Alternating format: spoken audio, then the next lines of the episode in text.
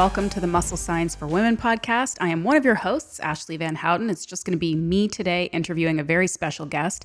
I'm going to try not to cough in your face. Um, it is that time of year.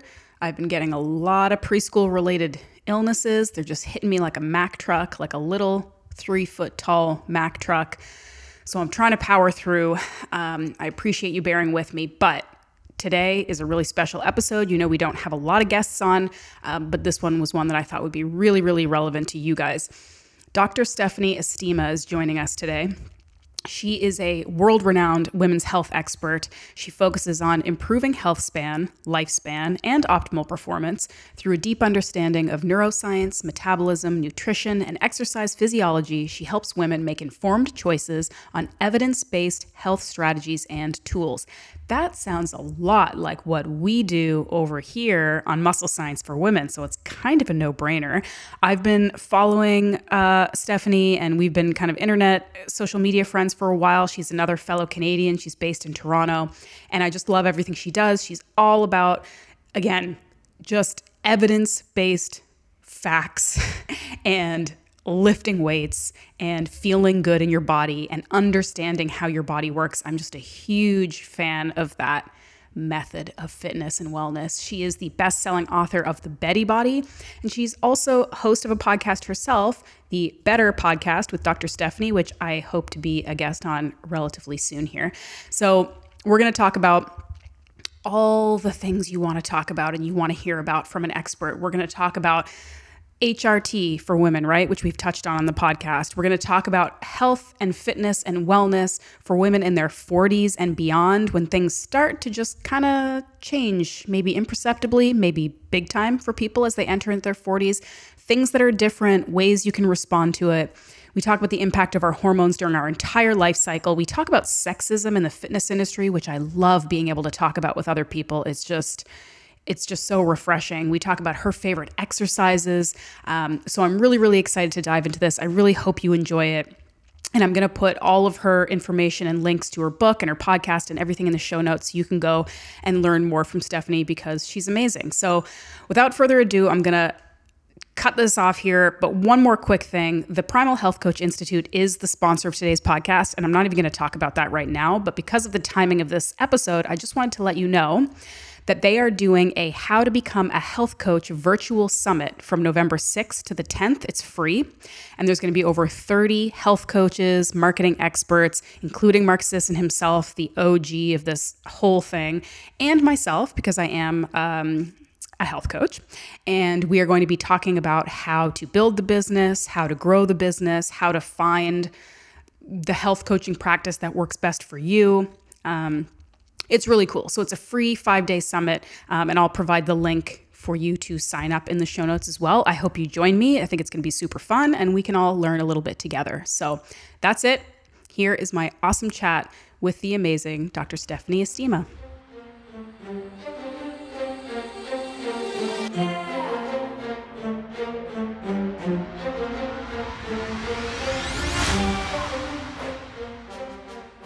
All right, Stephanie, here we are finally. I appreciate finally. it. I, I'm so excited to chat with you. Uh, for anybody who is listening, you know, this has been a long time coming for me. I've been following you for a while, and it was one of those like classic social media things where, you know, I don't know, mutual friends, whatever. We just sort of find each other. And I'm like, I love everything you're doing. I love the messaging. I just love what you're about. And I knew we would have some good conversations. So I appreciate you taking the time to come on and chat with me about some things. Well, let me tell you, I am tickled that we're doing this because as you mentioned, it's just been it's been a minute. Yeah. There's been a lot of things going on. Yeah. And I am so excited to be spending the next however long it is, however many minutes, hours yeah. with you today. I have a feeling maybe we're going to do this more than once, but you know, we'll we'll see how what we get through um, in this chat. Awesome before I get into kind of some of the more like specific questions that I have for you and like discussion topics that I want us to dive into, I would love for you to just kind of give our audience just a little bit of like the elevator pitch of who you are and what you do now. Like, what does your day to day work look like today? Sure. Yeah, it's actually changed quite a bit. Mm-hmm. So, uh, started off uh, for 16 years, I was in private practice as a doctor of chiropractic. So, did the whole private practice, the functional rehab, the movement and kin, and all the things that come along with um, uh, with being a chiropractor, and fell in love. Even actually, before I was accepted into chiropractic school, my undergrad, I was doing neuroscience and psychology. That's my those those are my two uh, majors in university, and just had this love affair with the brain. So chiropractic, of course, is the study of the neuromusculoskeletal system. So it's a really nice um, pairing. And so spent a lot of time um, in practice, started running nutrition programs without getting into the whole backstory of you know the philosophy of chiropractic we look at things from a physical perspective obviously you might see a chiropractor for headaches or low back pain or or you know movement you know aberrant movement mechanics whatever it is um, but there's also a chemical component to that. So that might be diet, that might be um, the medications that you're taking or not taking, the supplements that you're taking or not taking. So we started running nutrition programs in the clinic. Very quickly noticed a difference in prognosis between men and women. So, um, I had I was running a ketogenic program at the time in the clinic and men would just drop it like it's hot. It was just like they, a week in and they're like, "Doc, this is the best. I've lost 10 pounds." And you know, his wife would kind of walk in, you know, head, you know, tail between her legs kind of thing and like, "I don't we're eating the same stuff." Mm-hmm. You know, I've I've adjusted for calories and I've lost a pound. This sucks. I feel my my menstrual cycle is this way and I feel like, you know, my mood is dropped and I can't sleep and so anyway, started um, changing the uh, way that we were doing the program for men and women. It started bleeding into, pun intended, started bleeding into the way that I practice as well. So I would start to change the way I was adjusting patients and rehabbing patients based on where they were in their cycle. Hmm. Uh, we'll get into why that is, I'm sure, um, as we get into it. And then, you know, after 16 years of being in practice, um, I think not all doctors uh, get there, but I certainly sort of reached a point where I felt like I was limited to the geography of where I was practicing. So I was practicing in downtown Toronto, uh, Canada, and uh, just wanted to reach. I mean, we had people kind of driving in from sort of the neighboring cities and stuff, but just wanted to reach people on a bigger um, platform, mm-hmm. specifically mm-hmm. with nutrition and female centric practices. So in April 2019, closed the clinic, went all in for online, started a podcast, all the things, um, and sort of leads me up to where we are um, today, which is primarily my work now is centered around the podcast. I am an eternal learner.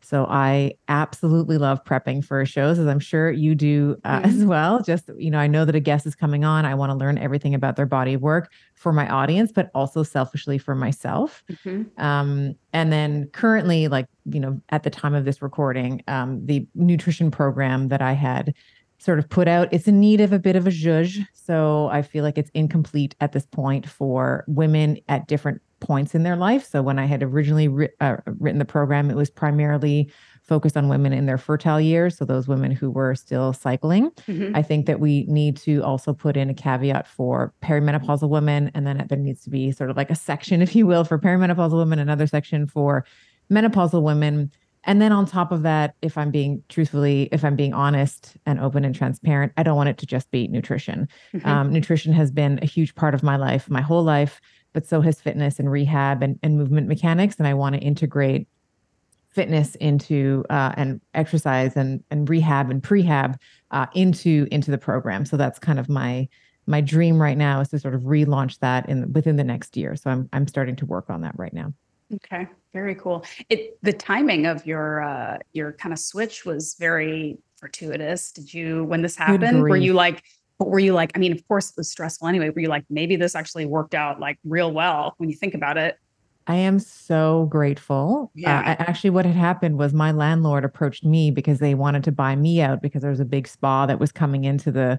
We were in an area called King West. If anybody knows mm-hmm. Toronto, it's sort of like a, you know, maybe a bougie sort of, you know, area and there was a spa coming in from Spain and he wanted to take over my lease and I was already feeling that pull to close down the clinic anyway so it was just really great timing and then you know mm-hmm. 9 months or 8 months later I guess the pandemic hit so I feel very fortunate because that would have been it would have been an awful predicament to yeah. not have been open because chiropractors were unfortunately not considered essential workers at the time. Um, so I dodged a huge bullet, and I am grateful for that every every day. Yeah, yeah. yeah. Um, the movement mechanics side, I feel like we could have like a whole separate podcast about, and it's something that I'm personally struggling with. So I might just like bug you Let's about it, do it later. Yeah, yeah. Um, Already there's a part two, and maybe we'll yeah. have you. So I also just just because I'm saying this to your audience, you need to come on my show as well. So on we're going to figure out after Love after it. we're done, you'll have you'll come on my show and we'll talk. Yes, I appreciate that. Um, okay, so before we get into again, you you covered a lot of stuff just there, and there are some things I want to ask you, but I've made some notes here of some things that I want to chat about. And yeah, the the research your guest thing, like I've been in this podcasting game for a while. You have, we both have good podcasts that I think people like trust and respect. And like the amount of times that I have either been a guest on a show or I've been listening to other people where it's like, it's extremely apparent that the the host doesn't know anything. And I'm just like, like hasn't even dude. opened the book that the that the authors but they're not even like trying to fake it they're not even like so anyway on page 62 they're like yeah so you yeah. wrote a book right did you write a book what's the yeah. book and i'm like yeah dude yeah. like give me a break like anyway that, that kind of stuff pisses me off too so totally I'm with you I, on that it's so funny because in podcast prep of course you listen i at least i read the book or I'll listen to other people's podcasts, sort of see what the main talking points of the author have been, so that I can, right. kind of, you know, we can kind of get those over with in the beginning, and then kind of get into some like juicier stuff. And you're right; they're so. We won't name names, but there's a couple of guys out in the podcasting world that they just sit down and they're like, "So, what's up? So tell me, tell me, you know, yeah, tell me, um, what's your name again?" Yeah, and, and to your point, like I, I feel like I literally at this point podcast to learn, and it just so happens yeah. that great i get to share it with other people and they get to learn yeah. too. But um, you know it's uh it's a labor of love podcasting and writing books to be completely honest. You got to really want to do it because it's not always the easiest or most direct road you know? Um, they're both like birthing children. I think it's it's like they're long game plays right? So i think with the podcast in particular this is a very long play.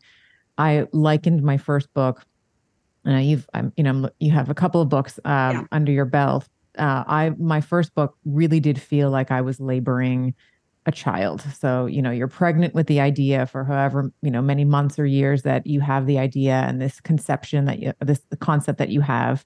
And then there's the conception and then you're writing and then you're rewriting and then it comes time where you have like the deadline your editor's like it needs to be in here and then the editor goes through it. And you're it's so there's moments where it's fast and furious. And then there's moments where you're sitting at the computer, your eyes could be bleeding and nothing is nothing is coming out. Uh, and it just kind of, I mean, for me, it was very analogous to birthing my child because there were moments where it was like fast and furious and there's dilating and everything is happening and then nothing. And then you're like, all right, I'll take a lap around, it's like walk around the, the corridor and mm-hmm. I'll get my husband to massage my sacrum and I'll do some breathing exercises. And then it's like fast and furious again and then nothing.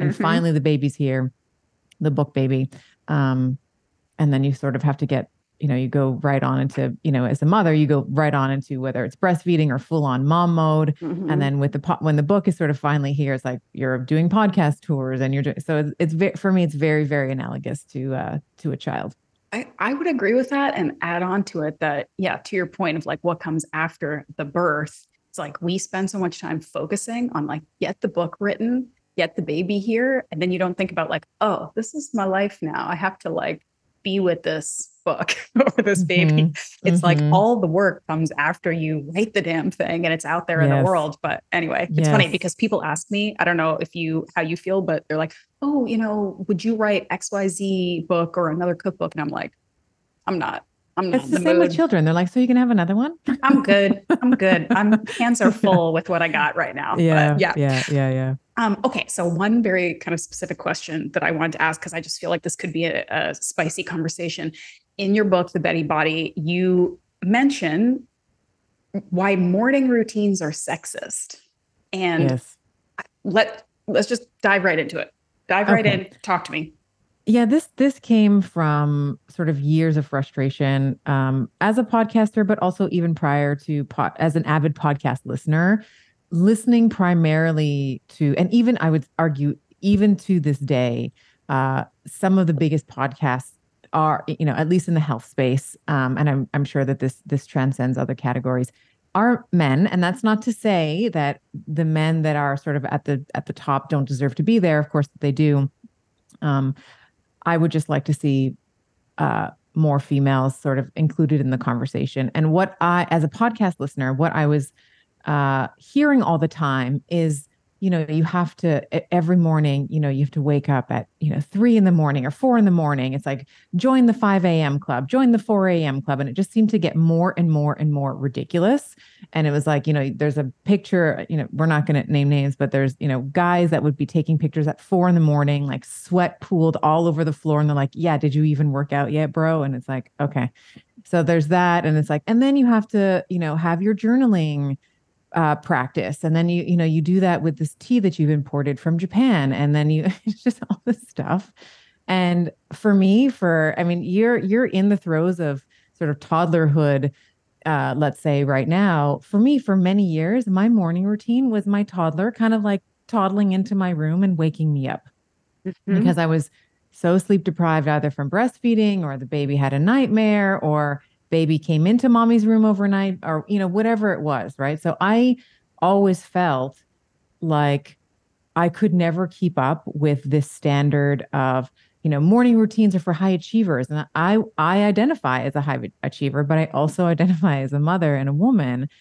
So i wrote this chapter because i just wanted my hope in, anyway, my intention was to uh, have a little bit of shock value for people to be like, what? What does she mean they're sexist? And also to give women permission to sleep in for a variety of reasons. One is that we are typically the primary caregivers in the home. We are the we sort of take care of the bulk of unpaid work, right? So mm. we go to we go to work, we make bank, and then we come home and we're doing the laundry and the cooking and the soccer schedules and the you know taking care of sick children et cetera et cetera not that men don't ever do it but just primarily that those roles and responsibilities typically fall on the female. Mm-hmm. Um, and then the other thing is women actually require more sleep than men. This is something that's also not, you know, women are often excluded from studies, but some of the things that we know now is that women have a longer sleep cycle than men do. Mm-hmm. Some uh, like sometimes up to 30 minutes. So if you go through, you know, we we understand the regular sleep cycle to be about 90 minutes.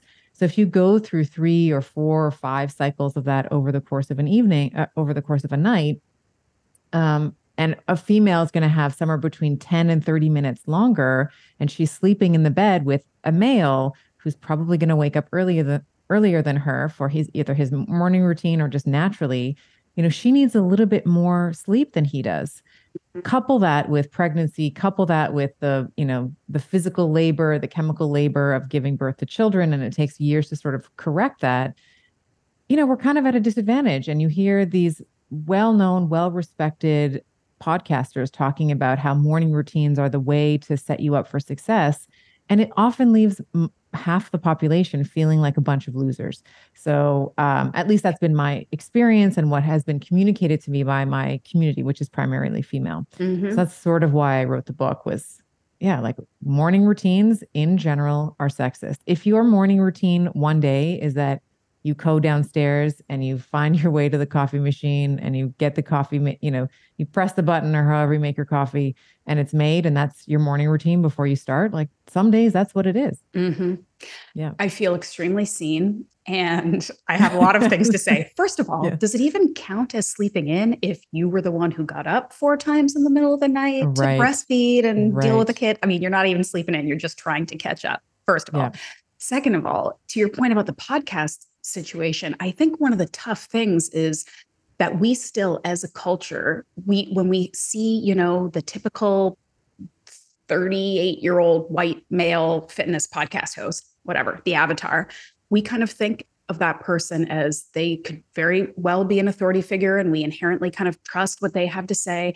And when we see a woman we think okay that's woman's issues. That's women's issues. So of course we might still be interested in hearing that podcast but to get so large, to get to be the top two or three podcasts, you have to appeal to everybody. And even right. if our podcasts appeal to everyone, people still consider because we look at whatever the issue is through a female lens that it's going to be a woman podcast, a female podcast about girl stuff, which right. is typically not as appreciated as it should be, which still is kind of false. I mean, both of our podcasts are geared towards women, but we, I mean, I I know that I have male um, listeners. I'm sure you do too, and we Yeah. cover topics that are not only relevant for all genders, but also would be good information for men who have women in their life to know. It's like it's for the women and the men who love them. Like how how much of an unfair advantage is a guy who understands, let's say, cycles or the changes that happen in perimenopause, or what an unfair advantage you have on the dating scene. Just Mhm, saying.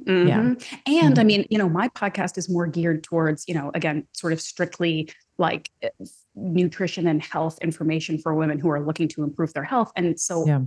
a lot of coaches find their way to this podcast. And dude, like male coaches, you need to know this stuff. If you're dealing with Yeah. women clients, you need to understand women's bodies. It's like this isn't this shouldn't be like a specialty thing anymore.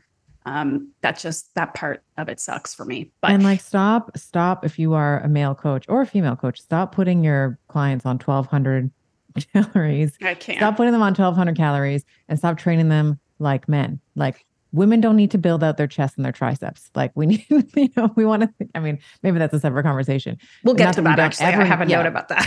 Okay. Okay. Okay. Mhm. but I mean, yeah, and like that's the other thing too is that we again as the other, which in a, a world where there are 50% women, we are still kind of considered like a specialty case. when We're dealing with women's Yeah. issues, but Yeah. we look at all of these things, health and nutrition and wellness through the lens of of women, but also the larger world. So we know how men's bodies work generally, and we also know how women's bodies work, hopefully men and the the men who are running these huge nutrition sites and these podcasts and stuff they don't have to know about us because they can still kind of speak to men and they can sell programs and sell plenty of programs to women again i don't want this to be like a throwing people under the bus so we're not going to name we names love men, by the way. Like I have, I have sons, you know, like we love men. We i'm love surrounded men. by them and, great and, and also and also, you know Mhm. there's a there's a very large um nutrition well no fit more fitness podcast out there that they have some fitness programs and the amount of women potential women clients that come to me that say i got this program from this group and i'm just like what about them made you think that they were talking to you because they in no Mhm. way cater to women or women's experiences or women's needs or goals or whatever but because they're big because they're popular women are like, well, I guess, I mean, this is trusted. This is what I should do instead of trying to find the client or the program or the coach or the program or whatever that is actually geared towards them. It just, and it then what does that woman do? What does that woman do when that when that program fails her? Does she say, they "Hey, failed? exactly"? They don't say, "Hey, maybe the program wasn't designed for me." They Mhm. say, What's wrong with me? Why can't I ever make anything stick? There's something inherently broken about my constitution that makes me unable to adhere to this program that has been set out for me. Yep.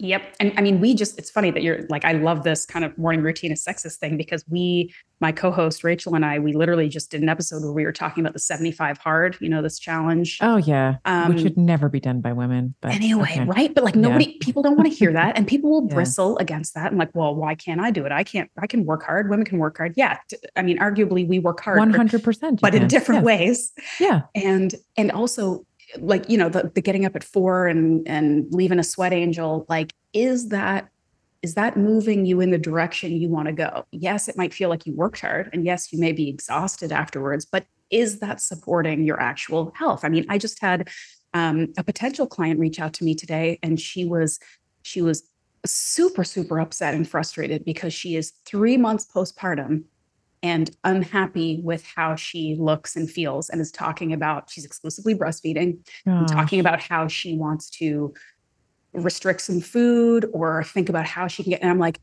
my friend Oh, it's like, Mama, yeah where does this voice come from? please just give yourself a Mm. break right and it's so Mhm. it's so difficult to like embody that and hear it but i i mean i really feel like my biggest gift that i gave myself and i had i had the luxury and the ability to do this as like an older mom and in, in a job that was a bit more flexible but postpartum i was like there is no part of me that is trying to bounce back and get abs and go back to the gym immediately zero part of me is trying to do that this is a different phase in my life. This is a time when I'm focusing on a different kind of physical goal and spending time with my kid. And there was literally zero part of me. And this is somebody who has spent my entire adult life in the fitness industry and caring about what I look like and spending all of my time focusing on my own health. And I was able to switch like that to like, I don't care what I look like. I mean, of course, I'm going to take care of myself, but my goal is not how fast I can bounce back and be myself again and be in the gym. My goal is like learning this new life and bonding mm-hmm. with my kid and taking care of my kid. And I just wish that what more people attitude. I wish more people. Yes. Right? Sorry. Yeah.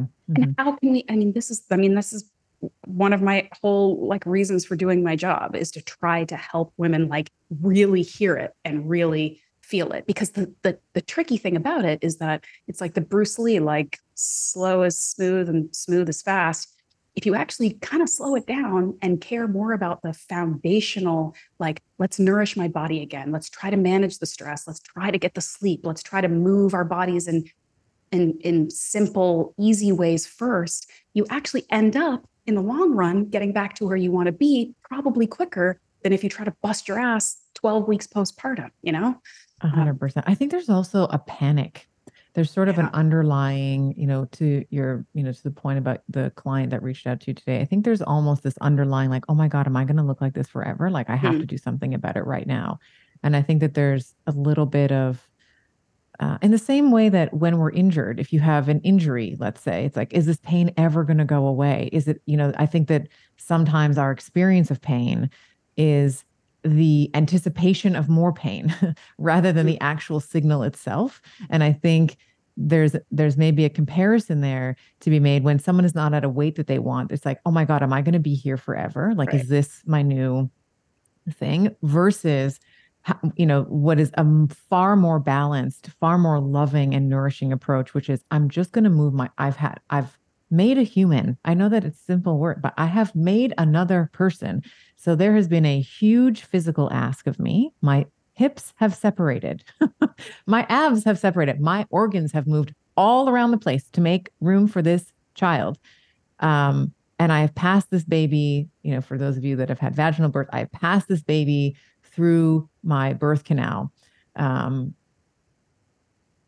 yeah. So there's a there's a big physical ask, there's a big chemical ask, right? Like all your nutrients, like we know that we see leaching of calcium, we see leaching of all of our nutrients as pregnant women go to the baby.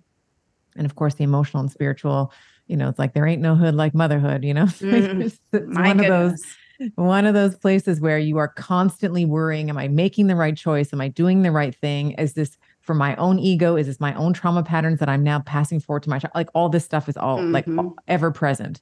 So just can we can yeah. we can we just slow it down a little bit?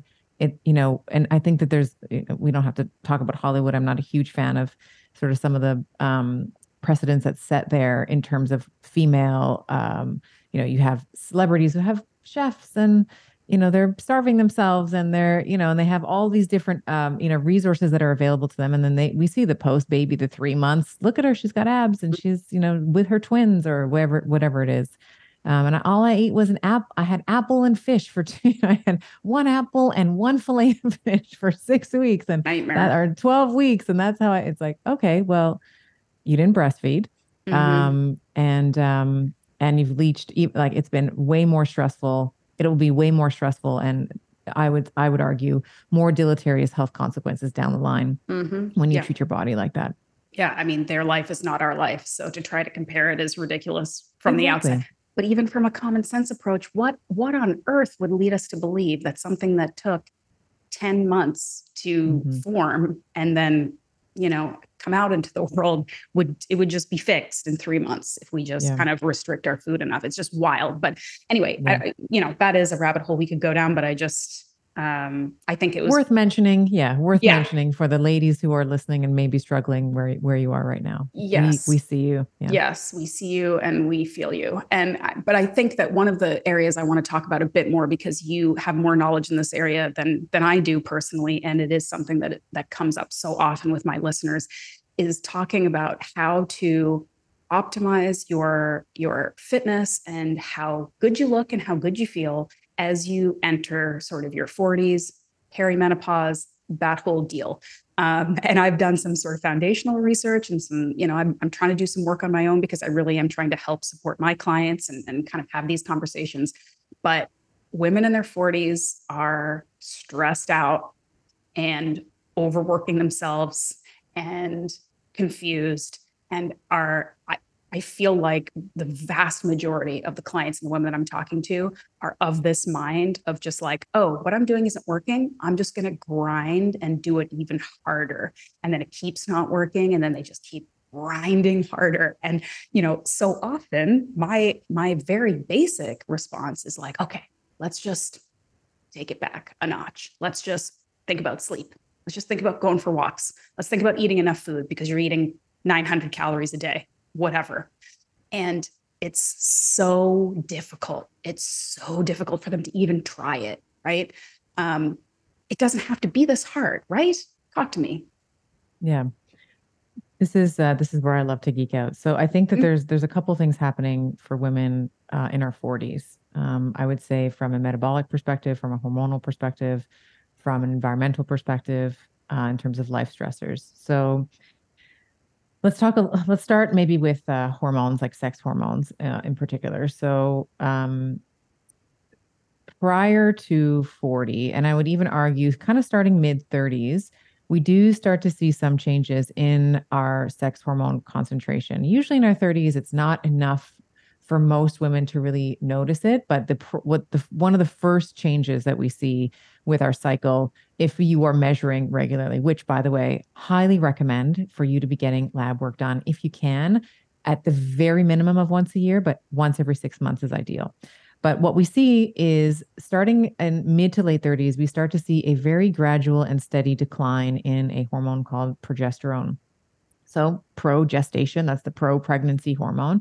It shows up in the second half of the cycle. So, once we ovulate, ovulate, you have to ovulate in order to produce progesterone. It doesn't just show up because you, you're on day 16. you, have to, mm-hmm. you have to ovulate, which is maybe uh, there's some complexity in there. But let's assume that we have a woman who's ovulating. We see progesterone starting to rise in that third week, and it reaches its peak around day uh, call it 21, 22 for, for extrapolating to a 28 day cycle. So about, you know, end of week three, beginning of week four ish for most women. But in our 40s, we start to see that hormone decline. And in the, in our 30s, we don't necessarily, we might not necessarily notice it. Although there are some women who are like, yeah, I feel, I really feel my body changing. I'm 38, I'm 39, I'm 40, I'm 41. Um, in our early 40s, the consequence uh, let's say the hormonal consequence of having that progesterone steadily decline year over year is now in that second half of the cycle post ovulation we can run the layman's term is estrogen dominance. It's a bit of a misnomer. What it really means is that relative to progesterone we have more estrogen in the luteal phase of the cycle. But that's a really big mouthful. So mm-hmm. we often just say estrogen dominance. And what that means um, of course, is estrogen has two big rises in the cycle. There's one big rise in the follicular phase before we ovulate. Um, and that needs to happen for about 50 hours. It's developing the follicle, etc. And then it drops off right before we ovulate. And then it, there's a secondary but gentler rise in this in the luteal phase of the cycle, the second half of the cycle. When our progesterone is not as high as or doesn't rise higher than um, our estrogen levels do, then we can start to get things like raging PMS. So, this is uh, extreme moodiness, sleep disturbances, inflammation. So, a lot of women uh, will describe like you know if they're trying to put on their rings like they have so mm. much water retention they can't fit you know can't fit their rings on let's say or ju- like jewelry that you might put on your hands some of your some of your beautiful jewelry mm. might not be mm. able nice to nice plug thank you by the way uh, just as an aside i love those earrings thank the you. barbell earrings they are so nice i'm I, I, don't know if i should do this but i sleep in them because they're I so do Okay, I sleep in them and out. they don't bother me. And then I can just go to the gym and I already have some jewelry on. Okay. So back to appreciate you. Thank you. Yes. All right. So um your rings are not fitting. Um, and then you're just generally uh, I described it. So in the Betty Body, I talked about my own sort of um difficulties with estrogen dominance, I described it as like angry breasts. Like my breasts felt like really angry with me. T-shirts, putting anything kind of over the areola area, very, mm-hmm. very tender and and hot. So you might start to notice um, that. Um, the other problem, of course, with that uh, is when estrogen goes unchecked. So progesterone kind of keeps estrogen in check. So as we see progesterone rise in the luteal phase of the cycle, we will down regulate the estrogen receptor sensitivity. And we also just downregulate total concentration of estradiol. And this is important because we want, like, kind of the golden rule of estrogen is use it and then lose it, right? We don't want estrogen. There's certain metabolites of estrogen, which we won't go into. Um, but for the geeks that are listening, I'm talking about 4 hydroxy estradiol and 4 hydroxyestrone. These retain the ability to activate uh, estrogen receptors in the breast and they shut down um, the ability for bone to remodel itself in the mm. in the skeletal system. So this is kind of a really bad. You never want cell proliferation and division unchecked in the breast right mm-hmm. for women mm-hmm. uh, and then you also want the bones to be able to remodel themselves especially as we get into our 40s where we start to see a we you know even though i've been talking about sort of a lower progesterone estrogen also starts to kind of come down as well so we have these you know estrogen is an anabolic hormone. It's involved in as i mentioned cell proliferation and division. Um, we want our bones to be able to remodel themselves and we'll maybe we'll talk about osteoblasts in class in on a different time but basically when we are leaving estrogen unchecked, we are shutting down osteoblasts, which is the bone cells that are involved in uh, new bone like these are the bone cells that are involved in cell division mm-hmm. and what happens as a net result is over time we have more osteoclastic activity so it's cl osteoclastic which is breaking down so we are breaking down more bone than we are creating that's a problem that's a mm-hmm. problem mm-hmm. for women so that's mm-hmm. kind of spelling out osteoporosis down the horizon if you sort of like take it all if you sort of you know, extrapolate along delta, that's, you know, we're talking about osteopenia at least initially, and then eventually osteoporosis. Mm-hmm. So that's that's sort of one of the primary things that we start to see um, in our 40s from a sex hormone perspective. From a metabolic perspective, there are many things, but one of the most important things I think to highlight is that naturally we become more um, insulin insensitive um, as we age. Now, there are many reasons why this happens. One of them, which I'm sure you talk about a lot on the show, is a loss of mu- a loss of lean muscle mass as we age. If we are not careful, if we are not strategically, uh, at least um, I would say doing some sort of calisthenics, but ideally resistance training, uh, we are losing one percent of lean muscle mass per year, starting in our 40s and it's you know some argue like kind of starting when that progesterone declines like mid 30s so over the course of your 40s you can lose 10% of your muscle mass and then you know it continues if you're not doing anything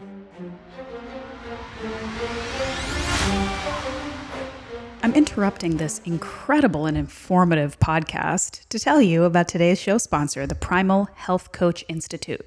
If you're a health, fitness, wellness, strength coach, any of the above, or you want to become one, or you're just looking for some relevant continuing education, this is for you. So, the Primal Health Coach Institute, which is spearheaded by the godfather of primal and ancestral fitness and health, none other than Mark Sisson, is actually where I got my coaching start. In fact, I was one of the first 50 people to become certified through this coaching organization. And now, flash forward to today, years later, I recently released my very own certification course through their platform, the Strength Training for Women Specialist certification that I'm really, really proud of. And this course is for coaches of all genders, anyone who works with women and in the course, we're diving deep in the physiological, hormonal, cultural, and myriad other aspects that directly impact women's ability to build strength and muscle. We're also working to debunk the misconceptions and misinformation that so many women, and unfortunately so many coaches, have been working under for so long. So, the course is meant to help you learn how to advise and really deeply understand how to optimize nutrition, recovery, hormonal health, um, language, you know, mental health, attitude, and of course the training uh, for your female clients. So that's kind of just the tip of the iceberg, but my course isn't the only one they offer. They have a range of specialist courses on things like gut health. They also have their flagship Primal Health Coach certification, which I have taken and I recommend to anyone who's looking to acquire a good base of knowledge. And your registration in any of these courses also comes with a ton of resources, downloads, things you can give your clients. It's really, really uh, an amazing platform. And I feel so strongly about this coaching organization that I developed a course for them. So they have decided to give my listeners a 25% discount, either for my course, the Strength Training for Women Specialist Certification, or for their flagship Primal Health Coach certification.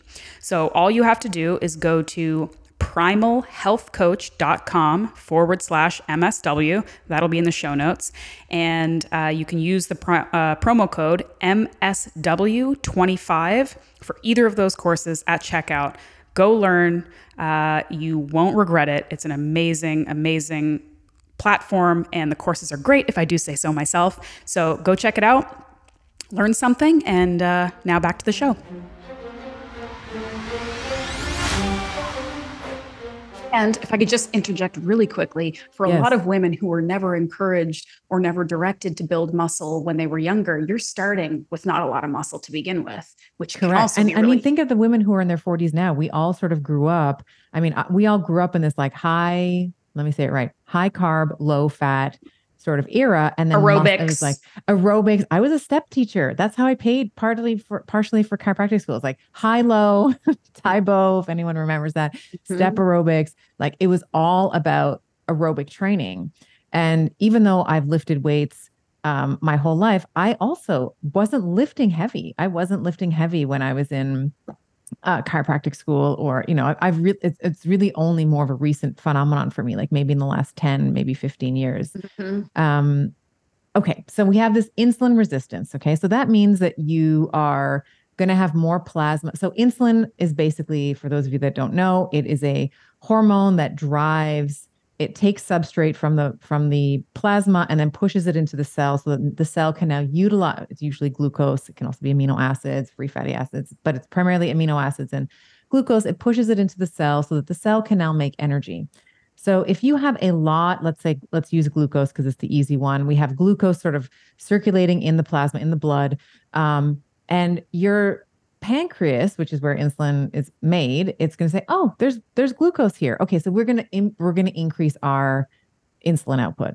And if you are um, in your 40s and you have low muscle mass, let's say you haven't, as you were saying, you don't actually have a lot of muscle mass to begin with.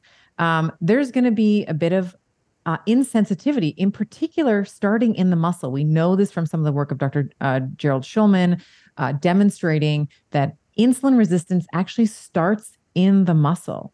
So it is the muscle's inability to acquire glucose and then store it as glu- as glycogen, uh, which is the storage form of glucose, because the muscles will take the glucose, phosphorylate it, and then they don't allow it back into the uh, into the system, right? So it's the muscle's inability to acquire and store glucose that's the problem. So you still have this sort of uh, systemic output of insulin. And now all of your cells, and I would argue particularly your liver, is now being exposed to very high levels of insulin. And what happens? Well, then we start to get systemic or global insensitivity. And where this becomes very dangerous, of course, is when the liver now is exposed to high levels of insulin. We will start the liver has to do something, right? So it ha it's there's lots of plasma glucose, there's a high insulin environment, and now we start to see a uh, the the development of something called NAFLD or non-alcoholic fatty liver disease. Mm-hmm. It's not just the liver; it's all the vis- it's all the organs. But NAFLD is the one we sort of want to uh, hone in on because the liver is a really important organ for metabolism, for function, for life.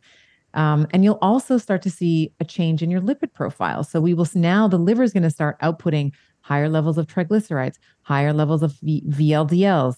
I hate the word bad cholesterol, but mm-hmm. just you know, kind of more inflammatory, more easily oxidized, let's say, uh, lipoproteins um, in the blood. So the other thing that a lot of women notice in their 40s is a change in their lipid status. Like mm. for maybe their total cholesterol or the LDLs or their triglycerides or whatever was fine in their 20s and 30s. And now we have this muscle, we have this uh, muscle loss. We have this insulin insensitivity, and now we have this sort of accumulation of fat. And, and this is, and a lot of women will actually complain of weight redistribution mm-hmm. um, in their 40s and 50s, where they'll say, you know, I used to be packing it on. Like I used to have a lot of junk in the trunk. Like I used to have a lot of weight in like my butt or, you know, lower tummy or thighs or whatever.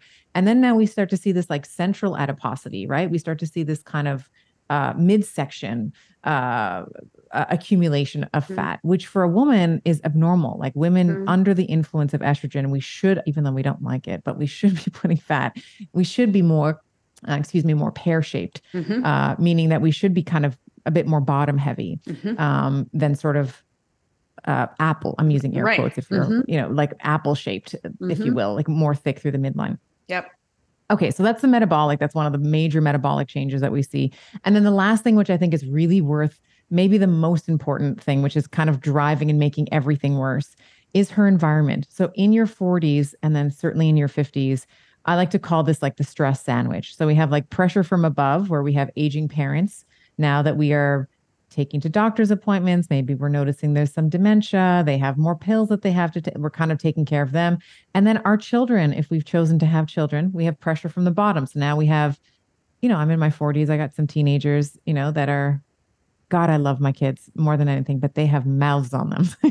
so they, and they, they they think they know everything. I'm like, it's so amazing that you, as a 13 year old, know, know more so than much. Me. Yeah, it's it's God. so I'm so I'm so grateful that you know more than me.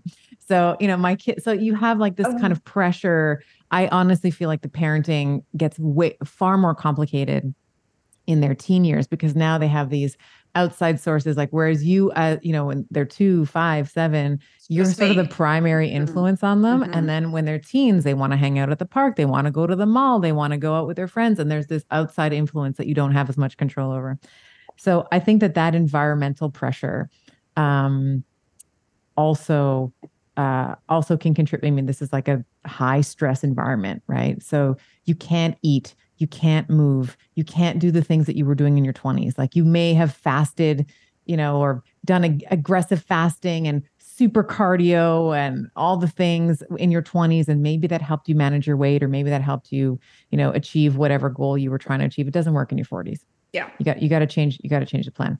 So i know that i've spoken forever. Um i'm, I'm sure you have you want to dissect some of that. Um yeah. that's okay. kind of that's sort of that's sort of the overview let's say the quick and dirty of what's happening for a woman in her 40s well that was a master class so thank you. I'm like my my toddler adult brain is just like trying real hard to like hold on to everything and get the questions that i want to ask you but thank you for that. I think one of the big like high level takeaways from this is for women listening to understand that what they're experiencing in their 40s, 50s is probably very common. You are not alone. And a lot of this is physiological, biological processes as opposed to you doing something wrong or your body being defective our bodies are hormonally and in other ways more complex and they go through more stages and changes and ups and downs at, through our life cycle. And instead of again this very feminine trait of saying something's going wrong. It's my fault. I'm bad. Everything i'm doing is wrong or i'm weak or i just i'm not doing it good enough or whatever. Instead if we can just take a step back and through education and through understanding learn to work with the changes that are inevitable in our bodies instead of railing and fighting against them i think we will all do so much better. So it's kind of it sucks sometimes to hear things like look th- these hormonal changes are going to happen and they're going to have an impact on you and here's how we mitigate it. It also might suck for people who have spent 20 years doing crossfit workouts every day to be told maybe that's not what's best for you anymore. But i think again it's like we have this tendency to just fight it fight it fight it instead of like there's a lot of white knuckling right? Absolutely. Yeah. So, do you have any recommendations for how we can take this information and this reality and again mitigate the negative side effects? And if the answers are at a very basic level, you need to eat more protein, you need to eat more food, you need to spend more time on recovery and sleep and stress management, you need to honor your cycle rather than fight against it or ignore it. If those are some of the basic, you know, recommendations. How do we get people to hear it? Spoken from a frustrated coach. How do we get people to hear it and do it instead of just say, hmm, that would probably work for other people, but I'm going to continue to eat 1200 calories and do CrossFit workouts every day? Yeah. I mean, I would say, um, as someone who's coached several women it's the question that I will often ask, and it's asked with love is, how's that working for you so far? Mm-hmm. How's that been working for you so far? You're miserable. You're putting on weight through your stomach. You're not sleeping anymore. You're screaming at your husband or whatever, you know, whatever it Mhm. whatever the Mhm. situation is. Um, and I would, I would hope um, for the clinicians that are listening, for the coaches that are listening, that hopefully you've built up enough rapport and trust with this woman that you can say, why don't we just try? Why don't we just play? Like, can we Mhm. lean a little bit into play for a moment? That's another thing that I think maybe it's a separate podcast altogether. But how can we how can we embody play, joy, childlike wonder? Um, but can we just play a little bit? I know we have this very rigid thing that you're following, um, and from from what you're telling me, it doesn't doesn't seem like it's working for you. So why don't we just try something? And if I'm wrong, we'll go back to the 1200 calories and the one egg and the four hours of cardio and the you know whatever it is. I One had, I had a woman. I had a woman. One, God bless this woman. I had a woman. She's like, I have one egg. Um, that's my breakfast. And I was like, okay, we got we got to talk. Like, we, Yeah. we got to talk. She's like, Yeah. and I don't know why. And I don't know why I'm so hungry. I'm like, how many calories do you think are in an egg? My goodness. Yeah, you know, I mean, anyway. So Okay, what Mm. are your what are your thoughts? And I know again, this could be I, I'm just trying to touch on so many big topics for like two minutes, but like HRT, is Mm. this something that I I mean, I believe from what I know of it, it should be less stigmatized and more talked about with women's health than it currently is. But is it something that you would think of as maybe a last resort once lifestyle factors are sorted out? Or is it something that probably should be more common in terms of women's health maintenance as they enter their 40s and 50s? What are your thoughts on, you know, hormone Oh, this is replacement? this is a huge topic. Okay, Yeah. so this is this is a great question. I'm so happy you asked it. So I would say I'm a, I would say first I'm a fan of HRT. So I think that it is absolutely there are a lot of women who are unnecessarily suffering and part of it actually the majority of it is because we had this absolute dare I say junk science um uh, study called the Women's Health Initiative Mhm. um, that manipulated data that had I actually just did a solo episode on we this. did I don't know- too. Oh, we're, did you? We're vibing, okay? We are vibing. Yeah, literally that's just did awesome. Yeah.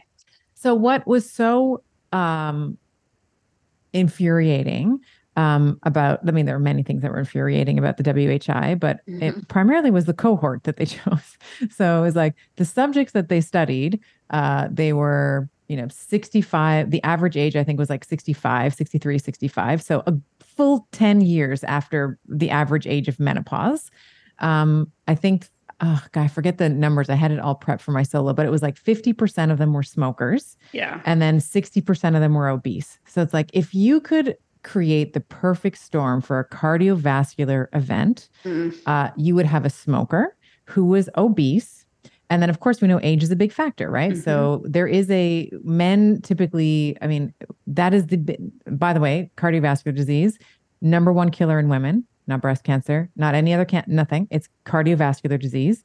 And in some cases, it's more of a question of when, not if. Mhm. We ha- we are protected um, from heart disease through our fertile years under the influence of estrogen. Estrogen has many um, uh, sort of makes us metabolic superheroes in a way.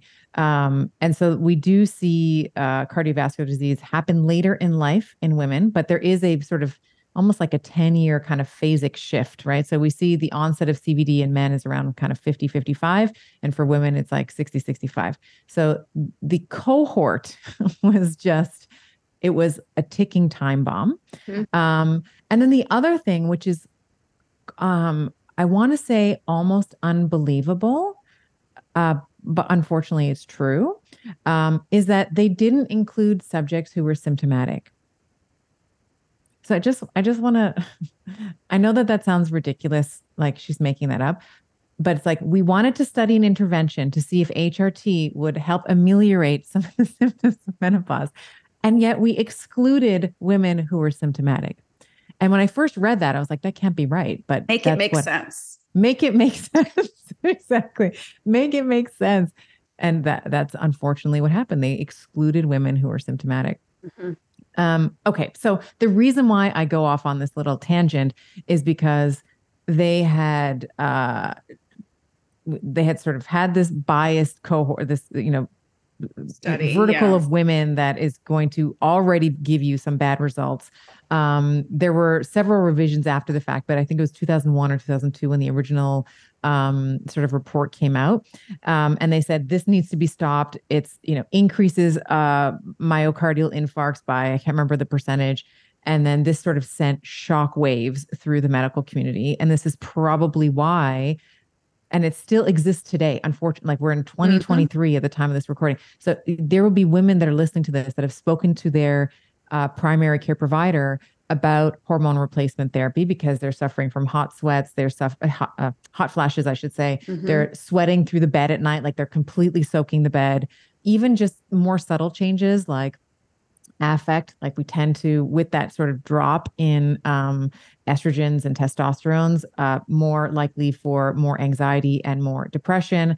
Of course reproductive challenges like sex becomes very painful because we're not lubricating as well as we should. Clitoral sensitivity anorgasmia like all this all this stuff happens okay? Um, and a lot of times the answer for women is like well sorry, chickaboo. It's like that's this what, what happens. Yeah. yeah, it's what happens, right? Yeah. So you still have this sort of uh, perseveration around HRT being dangerous. Now, certainly, uh, of course, there's going to always be out like if you've had breast cancer, or you've had, you know, you have there's like sort of an individual um, analysis that needs to happen with you and your primary. But I would say that HRT. All that to say is, I'm a fan of HRT. I think mm. it's stupid um, and ridiculous to think about longevity and health span um, if we're not considering I, like I like to master in the masters, so I do think that lifestyle is important. So you need to get your nutrition right. You, like you had mentioned, increasing your protein. You do need to be resistance training. Things have to change in your 40s. Stress management, as you mentioned, and I also think that there's a place for HRT. I think that right. I think that that will help so many women. I mean, if you can't sleep at night, how are mm. you going to train? I mean, I I know that I've had bad nights, and you know, transiently I may be able to punch through a workout, but I can't do that mm-hmm. all the time. Mm-hmm. And if your yeah. libido's gone and you're depressed and you're not sleeping and you're gaining weight weirdly when you have never had this issue before, and yeah. you're 42, that's a long way to go. And you're being like told crap. it's all in your head, or this is aging, or here's a script for God, the pill. I've had women in their 50s been given the script for the pill. I'm like, are you effing kidding me? Unbelievable. Another rabbit hole, maybe for another time. Or SSRIs, they're put on mm-hmm. antidepressants or antioxidant, like they're given anti-anxiety medication.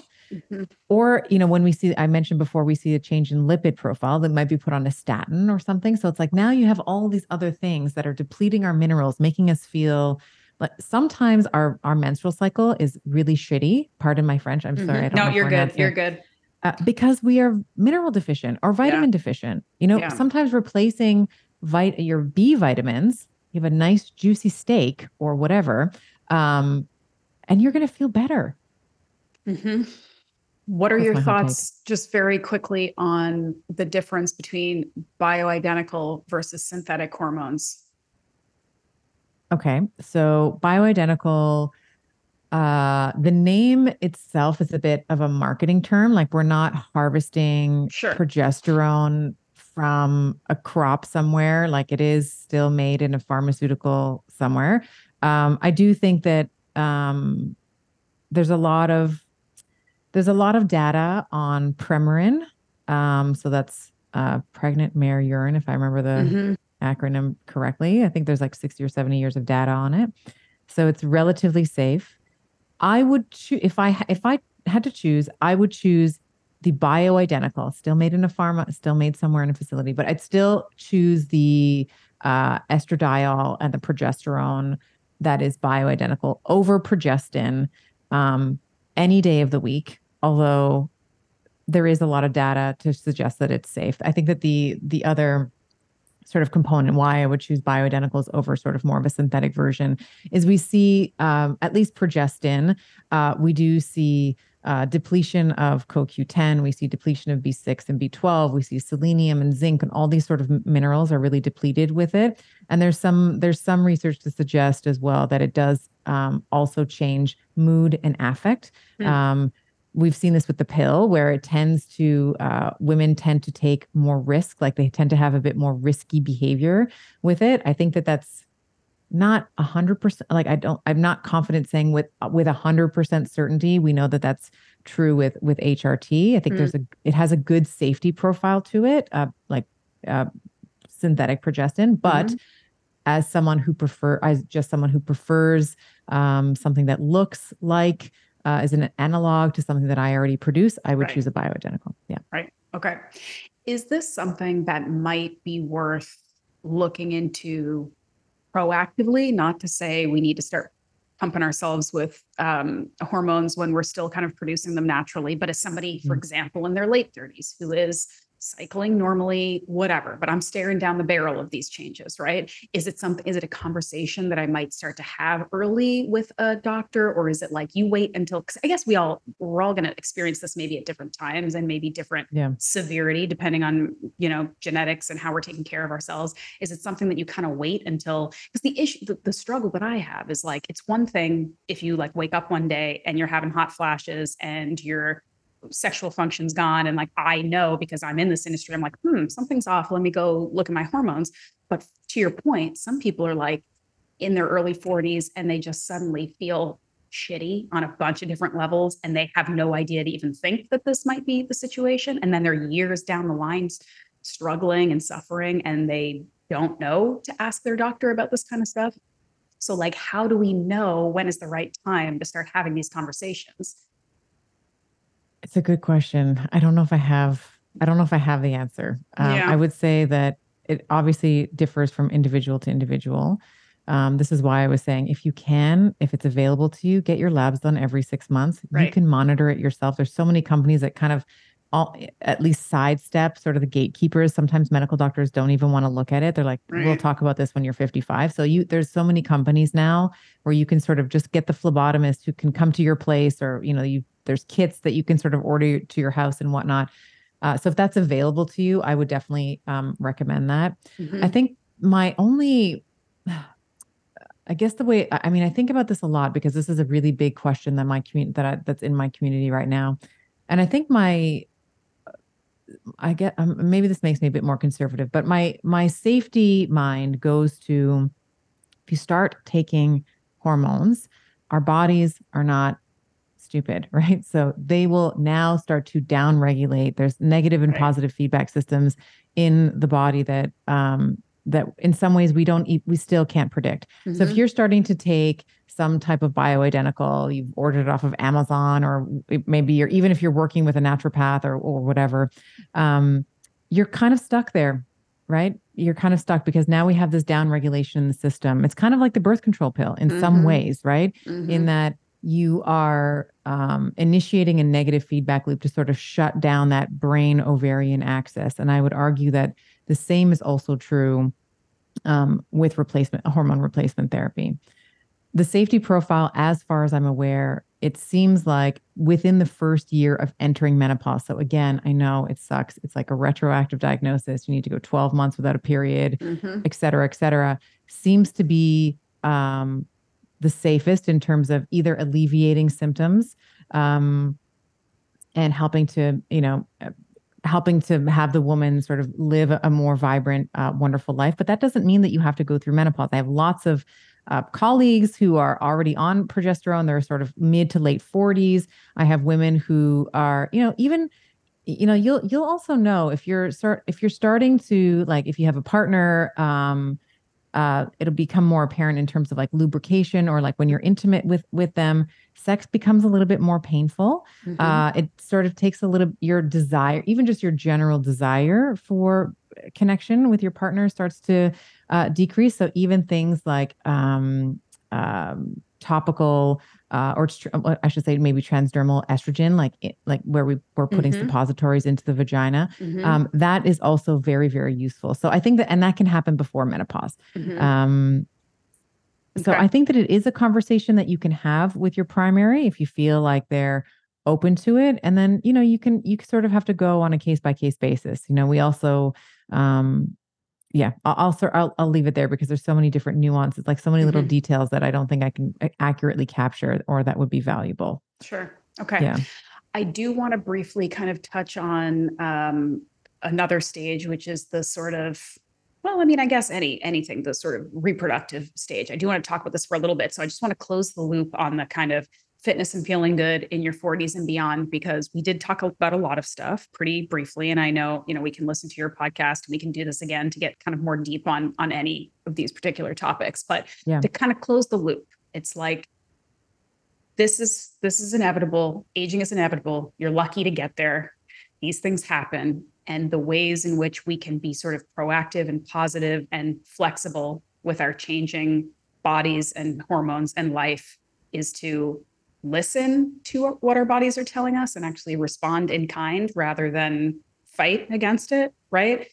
Eat nourishing foods, work out in a way that is beneficial instead of um, beating us down. I mean, do you have kind of any other like great like and go now and enjoy your life kind of final thoughts for us because it, again it is just it, it's such it is a huge i think hugely underserved market and it is a group of women who are who are really again generally speaking i think desperate and lost but but want to want to feel better and want to try so is there any kind of anything else you can kind of just wrap it up in a nice little bow for us they can feel like they've got some no, no pressure. Action but, items, some yeah, action, some action yeah. items. I would say we've met, we've touched on a few of them, which I think are deserving of a sort of double underline, if you will, and a highlight, which is increasing your protein consumption. Yeah. Um, I would say at a very minimum, it's one pound per one gram per pound of ideal body weight. I yes. actually think that's a little light, but that's a good place to start. Mm-hmm. Um, generally, I, you know, if you're eating I'll, I'll, i can tell you what I'm doing in terms of protein. I'm actually consuming more than my body weight. Um, I actually haven't done the calculation, but I'm consuming about 150, sometimes 160 grams of protein a day. Mm-hmm. So that's about 50 grams per meal. Mm-hmm. Um, and that might seem like a lot, but you know, I've said this on the show, like get in touch with your inner protein shake. Like just do it, just do it. Get some protein shake and make a beautiful, you know, I have this in the evening i have this almost like dessert like i'll put some cottage cheese and i'll like whip it up with some chocolate protein powder and a little bit of honey and a little you know it's just it's like it's almost like a pudding it's like mm-hmm. it's uh, it's delicious mm-hmm. so i would say increasing protein is vitally important i know that a lot of you'll hear a lot of people say like 30 grams of protein i'll say at the minimum 30 is good 40 is better 50 mm-hmm. is best mm-hmm. um, for most for most people um, again, I'm painting a little bit broad strokes there, but mm-hmm. 30 at the very minimum. Um, if it can't, and the, your protein source matters. So at the risk, I, I think I'm talking to, I see the carnivore ish diet behind you. Animal protein for the win. Yes. Um, partially because it's a, it's a, it's a multivitamin, but mm-hmm. also in terms of protein, I mean, not all pro- gluten is a protein technically. Sure. Um, so we want to be thinking about animal protein for its rich content in leucine. That's why whey protein. If you're gonna like get in touch with your inner protein shake, you're gonna make it a whey protein shake if you can tolerate that, or mm-hmm. isolated mm-hmm. beef, or uh, what do they call it? Um, beef isolate. Is that? Yeah. Yeah. yeah. So that's another. Some people who can't tolerate whey uh, really do well with a beef isolate. Mm-hmm. Um, so that would be um, that would be one thing. I would also say, um, you know, I've said thir- you want to also spread the protein out over. You can't have 150 grams at breakfast and then just have like, you know, olive oil for the rest of the day. Like you want to, mm-hmm. you want to sort of spread, you want to spread the bolus out over the course of the day. And the reason for that, we didn't talk about this, but quickly, the reason for that is that we're trying to drive a signal for muscle protein synthesis, which I'm sure you've talked about, mm-hmm. maybe even ad nauseum at this point. Um, but when we are when we are having when we're having a full uh, complete protein, uh, you're going to be getting amino acids like leucine, which drives the muscle protein synthesis process, which is going to help preserve your lean muscle mass. Um, so I would say timing, quantity of the protein is important. Lifting weights, um, there are so many free resources in terms of i mean a local gym you don't even need you don't even need a gym honestly at the beginning it's you just need your body weight mm-hmm. you can mm-hmm. do you can do squats you can do push-ups you can do you can hang off a doorway and figure out how to do a pull-up um, and then as you sort of get more advanced figuring out how to literally train your resistance right you want to be hard mm-hmm. to kill mm-hmm. so you mm-hmm. want to be lifting heavy weights um, and i talk about this in the betty body in terms of how to cycle it over the course of your cycle um, and then maybe figuring out stress management. I would say for most women, this is a like I, I like to get outside in the sun and I like to do some meditation. I have an app that I listen to. Um, I like to do cold plunges. I like to do sauna. Like these are some ways that I I find are very relaxing uh, for me, or just taking a walk around the block after I've been sitting at the computer for, you know, too long. Mhm. Um, and everybody will find a- sort of a different rhythm. Some people really love yoga. Some people will uh, find joy in singing lessons, uh, in a pottery class. You know, whatever it is, but find something that brings you joy and that is a uh, potent stress reliever in your life because no one, I'll tell you this, no one at the end of your life is going to be like, good for you. You were stressed out 90% of the time. Here's your medal. You can die now. That's you were coming. hungry and Yeah. stressed out your whole life. Congratulations. yeah, and that's not coming. So Yeah. find find a way to enjoy the time that you have. Um, I think in midlife we also start to contemplate our mortality. It's something that I start to think about. I think about it more than I ever have. I think in my 20s I thought I was indestructible. And in my 40s I'm like, wow, I'm halfway through. If that, if if that, if Mhm. I can get, you know, Mhm. average age for women typically 78. So I'm like more Mhm. than halfway there if I'm going to I'm going for the average. Mhm. So find ways, you know, find ways to enjoy yourself. Um, in in clinic, I would often find, and this is gonna sound awful, but there were so many women. I was like, you either need to leave your husband, leave your job, or both. Yeah. I mean, it was, and Mhm. uh, maybe, and maybe that means you don't necessarily leave the husband, like you know, don't Figure it run out. And yeah, yeah, Yeah. try to figure it out. But whatever the dynamics are right now are not working. So Mhm. maybe there's therapy. Maybe you need to have a conversation that you've been avoiding, something. Mhm. Because I'm telling you, all of that stress is just rotting you from the inside out. And, you know, let, I, I mean, at least for me in my 40s, like my sort of boundary, like my level of tolerance for bullshit has gone way down. I used Mhm. to tolerate all sorts of things, and I'm probably still tolerating too much if I'm being completely honest. Mhm. But what I tolerate now as a 45 year old woman is very different than what I would as a 25 or 35 year old woman. So Mhm. Yeah, it's like life is both too short and too long to Mm. live in a way that you are constantly stressed and unhappy and not doing things that are supporting That's your own happiness. I right? that. It really is. too short and too and too long. long. It is. God Okay. damn it. That's amazing. Mm. Thank you. Thank you. I Mm. can say something smart every half an hour. So I've got one more in me. Um, okay. So I want to go back to you were talking at the top of this conversation and also just now, and you talk about in this this in your book about training around your cycle. And I do Mm. want to touch on this because in in my experience and in the work that I've done with my clients with the foundational understanding that I have about the changes that happen in, you know, normally air quotes cycling um, women in reproductive age. I have always kind of tended more towards, and this isn't talking about people with PCOS or people who have like really kind of specific issues for generally normally cycling women.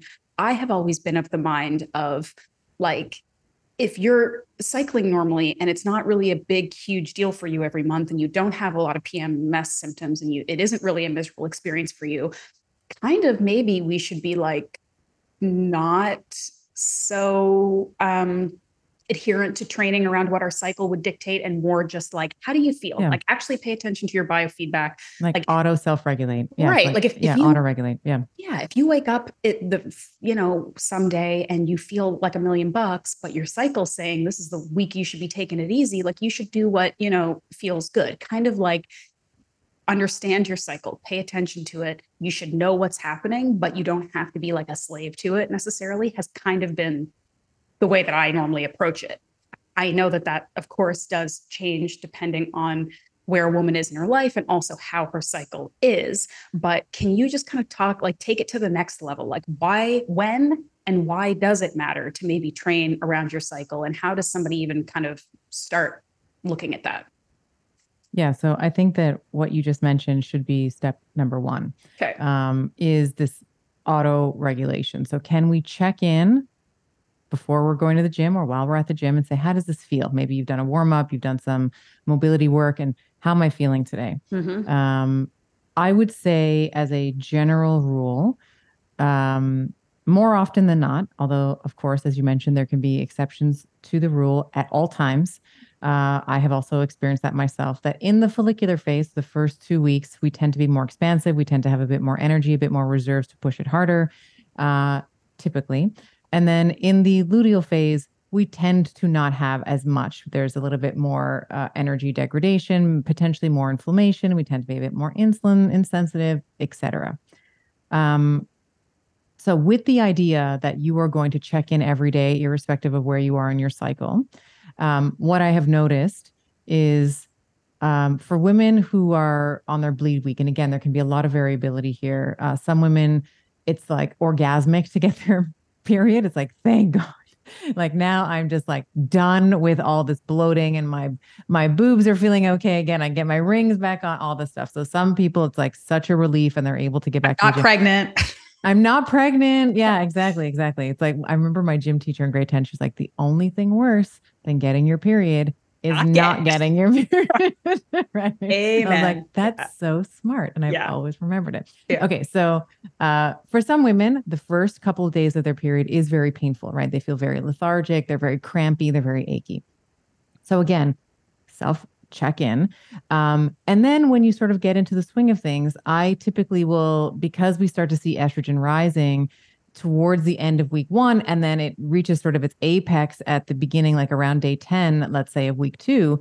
I really do like to push it um, in these two weeks. So I like to lift as, and I'll actually let me let me just say it this way: you, I want you to be lifting all through your cycle heavy like as heavy as you can it's just the way typically that you lift heavy we can we can modify that okay so lifting heavy in the first two weeks of the cycle typically is anywhere between five reps. I actually love like in week two like testosterone's high. I feel like i have all the energy in the world. Estrogen's really high.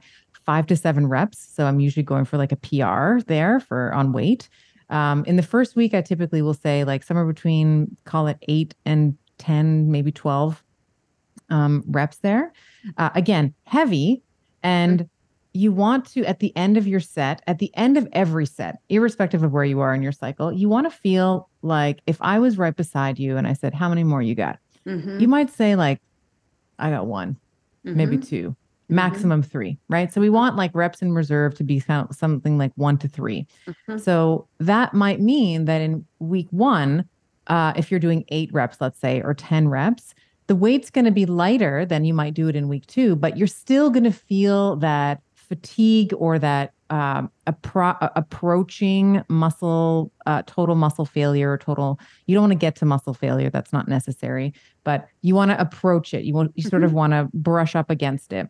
Mm-hmm. Where um, like RIR is what I just mm-hmm. mentioned. Like how many reps in reserve do you have? The other way of looking at it is like what like how hard was that? Out of 10, you know, you want it to be eight, nine, or 10 out of 10, right? So that mm-hmm. was like a that set was really difficult. That was an eight out of 10 for me. Mm-hmm. So that's kind of a way again to self-regulate, right? How hard was that? Can I go up? Do I need to go down, etc. Um, in week three, so after you ovulate, I typically will lift the same way that I did in week one, so somewhere in that eight to 10 rep range.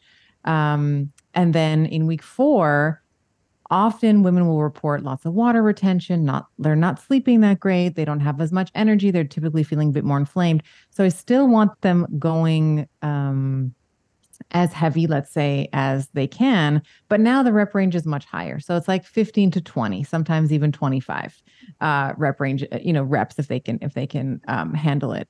And that's going to, I really like a higher rep range in late luteal phase because it's going to help reduce inflammation. Mm-hmm. I'm sure you've talked about myokines on the show before, which are these sort of um, inflammatory, we'll say anti-inflammatory modulators that are released every time the muscle is contracted. So the more that you contract the muscle, typically the better you're going to feel. Mm-hmm. And we really need that late in the luteal phase if, if you are someone who really does suffer from some of these PMS symptoms that we've been talking about.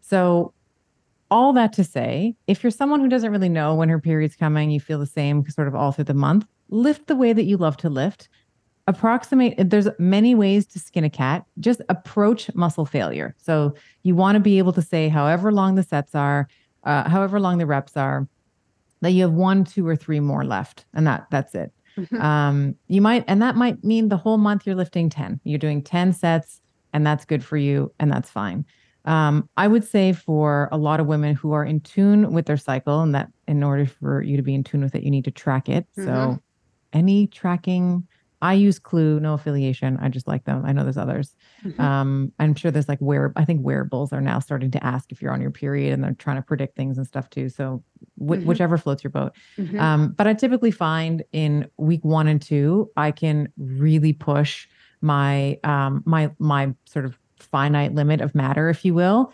Um, and then part of the justification behind that too, we talked about estrogen at the top of the hour, and I'll I think this is a good time to bring it up here. Estrogen peaks, as I've mentioned, at around day 10 if we're extrapolating over a 28 day cycle. So, you know, kind of the beginning of week two, approximately for most women. Um, and estrogen has the beautiful ability to uh, make your tendons a bit tighter. Mhm. Uh, so the tendons are sort of the you have the muscle belly, and then you have the tendon, and that's going to be that attaches to the bone. So this is actually a really great time to um, Push it. Push it, yeah. Uh, Mhm. and this is actually part of the reason um, I would I would start adjusting differently in the clinic. Mhm. I was like, "Where are you in your cycle? Okay, so we're going to do this kind of manipulation, this kind of adjustment here, and we're gonna, you know, oh, you're late luteal phase. Okay, we're going to do this kind of adjustment. So, um, really good time to push it when the tendons are tight, right? Mhm.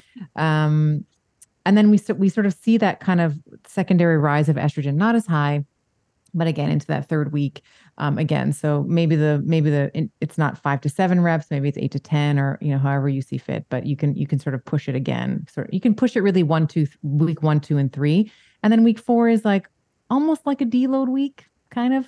It's kind of great. It's kind of great to Yeah. think about that and build it in anyway, you know? Yeah. Mhm. Yeah. So that's how I think about training uh, for women who are um, who are cycling. Again, you might be in your luteal phase and be like, I am going to go for a PR today. I'm going to do my one rep max. And if you do that, like, you know, kudos to you. That's amazing. You can do that too. Mhm. I- I think one sidebar I would give about the reps and reserve, because we do talk about this a lot on the podcast, is unfortunately, most people are really bad at at uh, Yes. understanding or knowing what that is. And I think it's it's probably better the more trained you are, the more you you do this stuff, you kind of have a better sense. But especially in the beginning, and you know that we do tend to see stereotypically, you know, it's like you go into a Globo gym and there are generally men half repping weights that they have no business touching. And then there are women doing 50 reps of seven pounds all day long. It's not doing anything for them, but they are scared to lift a heavier weight. Like again, generalizations, right? Of people who maybe aren't as far along in their journey or aren't getting the, the right education or support. Men are usually overdoing it to their detriment and women are underdoing it to their detriment. But there are even- Sometimes, sometimes I want to go into some those gyms with a T-shirt that says "full ROM." right. We need to, we need to, we need range of motion. Yeah. we need to like make a t-shirt because the amount Mhm. of times I have developed a pull-up program because I'm, this is like a whole other side bar that we could go down because I'm a big fan of upper body strength in women. I wanted to get into this with you because you too. Me too. you did a post about this the other day that I really liked that I wanted to talk about. But um, the amount of men that I see, these muscle bound dudes who are just crushing quarter reps. And some people, like, I've made some like lighthearted jokes about this on social media before, and people are quick to tell me that, you know, people have mobility issues and whatever. I'm like, yeah, sure. But most of these guys, it's not a mobility issue. It's a they are no, and they take training the, full 45 range of motion. They take all the plates in the gym, and then I can't do anything because there's like 30 45s on one side of the leg press and then 30 on the other. And I'm like, Thank you. and then they bend their knees five degrees. It's like, Five degrees, dude. and then you- everyone knows it's like, What are you doing? What are you doing? But so I guess again, quickly, the reps and reserve thing is I would just say, especially for women who, you know, maybe are newer to this or intimidated. And I don't want to tell, you know, for safety and common sense reasons, I'm not telling people to go out and like go lift the heaviest weight you can lift and just see what happens. But I think that, you know, there I- there was some study that I can't reference right now where they were saying like um, they asked people to guess if I how many reps they could do of something I think Menno, I think Menno put this out. I- I was probably and they would say like yeah. i don't know 12 and then when they actually were pushed to the limit they could do Mhm. like so much more than they thought they could do. I think it was like a 40% underestimation. right right Yeah, it which is yeah, I remember that. massive and i i'm i'm a very trained person i've been doing this for a long time and i still go into the gym and think like i kind of want to stop at eight reps and then if i push myself like i can do 16 at this weight this is stupid like you know so it's just sort of something to think about, especially for women. And if you do have a history of being like, you know, I'm weightlifting, but I'm not seeing any changes. And it's like, are you really pushing yourself? Are you struggling? Are those last few reps hard, not dangerous, not I'm dropping a weight on my head, but are they hard? Are they really hard? Or can you kind of move the 10th rep the same as the fir- as the first rep? And it's something to think about. And maybe if you have somebody, a training partner, somebody that you trust, or somebody who can come and help you and spot you and really like on a day when you feel like you're you're willing to challenge yourself, really kind of test out what that that yeah. that rep range is and see. Um, so you have a better idea of what your reps in reserve are, which will change from day to day and how you feel. But I just feel like a lot of women are doing themselves a disservice because they've they've you know done this whole long journey of moving from chronic cardio to weightlifting and then they're like I'm not seeing all these changes you keep telling me are going to happen because they're maybe not pushing themselves hard enough. And this is the thing. This is like at the crux, I think, of of body composition and muscle gain issues is knowing truly. I, I hope people don't listen to this podcast and think we're being huge bummers, but like how hard it really is to build mush muscle tissue as a woman, anybody, but especially as a woman, and especially as somebody who isn't maybe taking any like extracurricular, you know, supplements. If you're trying to get build muscle and you're not eating enough to even, uh, you know, maintain your body's processes, and then you're kind of like half-assing your your workouts, and then you're stressed and not sleeping, and you think you're going to create new tissue on your body, it's insane. You have to work so hard. And you have and, to eat. And I you, think you said something really eat. important that you have to eat. Yeah. You have to you eat. You can't put on muscle. You uh, you're can it like I'm always I'm sure you asked this question. Can I lose fat and, and build muscle? muscle? at the same yeah, time? I, yeah. Why? Like, well, Why would you want to? Just do one thing right. Don't half-ass both it's things. Like if you're gonna if you're gonna hunt two rabbits at the same time, like Don't. the likelihood of you finding getting both of them low. Exactly. Can we just chase one goal at a time? You can do it. You can, it's you got to be of magnitude more difficult if you just say, I'm just going to go into a build phase. I'm going to enjoy my food. It's going to be eight months to a year, and then I'm going to cut.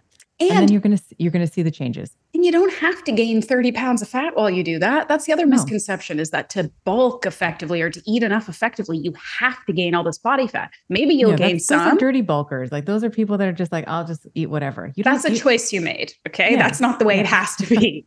oh my goodness. Anyway, we could we could just go so many directions here. Um okay. No, but I love what you said about I love what you said about the reps in reserve. I think some of that comes with putting in the miles. Like you just kind of got to get used to what your own limit is. Um you know, I was talking to my neighbor the other day and she was like, gosh, I, just, I love your arm. You know, she's like, what do you do for your arms? And I was like, well, you know, there, after I do shoulders, I have a hard time brushing my teeth. Like mm-hmm. I'm just mm-hmm. gonna say, mm-hmm. and she's like, mm-hmm. I'm so scared about injuring myself. Like that's one of the oh, comments oh, yeah. that she made. Mm-hmm. You know, there, people are so scared of injuring, so they actually stay away from it almost entirely. And it's it's almost like I've heard, I've heard, I'm quoting um, um, Layne Norton here, which I, I am sure you're familiar with. He's mm-hmm. been on on my show. He he talks about this idea of you know the likelihood of a woman getting bulky, or you might even extract like extend that to like injuring yourself from lifting heavier is sort of like expecting that now that you drive a car you're going to become a NASCAR driver. Right. And I really I really like that. I mean it's sort of tongue in cheek mm-hmm. and it's a bit shocking as Layne can be, but I I really do like that because as a woman like let's just call a spade a spade. There's always going to be outliers, but do you know how hard it is to put on muscle tissue as a woman? You yes, testosterone is our most dominant sex hormone, but we got about 10 times less than our guy yeah. than the guys do. It is And they very, don't get bulky by accident either. They don't yeah. get too muscular by accident. Yeah. Yeah. And they have way more advantages than we do. Nobody's right. accidentally getting too buff. Okay. You got to work with an E. You gotta a W E R K to get, you got to get. That's right. Like it's hard. It's hard. And you will, if you are, let's say, bulking up, let's say you are the outlier, you're the 1% or whatever, then you can just you can just dial it back. Exactly. But again, it's not to ha- you're not to wake up one day and be like I'm a monster who needs to be on, you know, whatever. It's to yeah, you're going right. notice the changes. You're not to be green and yeah. No, and the cha- and the chances are you're to love those changes when they happen. Like I always right. say when people like I've had women come up to me in the gym and ask me questions on how to lift weights and how do I keep from getting bulky and I always tell them like you know, you came up to me for a reason, presumably. Like, do you think I'm bulky? You can say it. I, you know, I have a thick skin. I don't mind.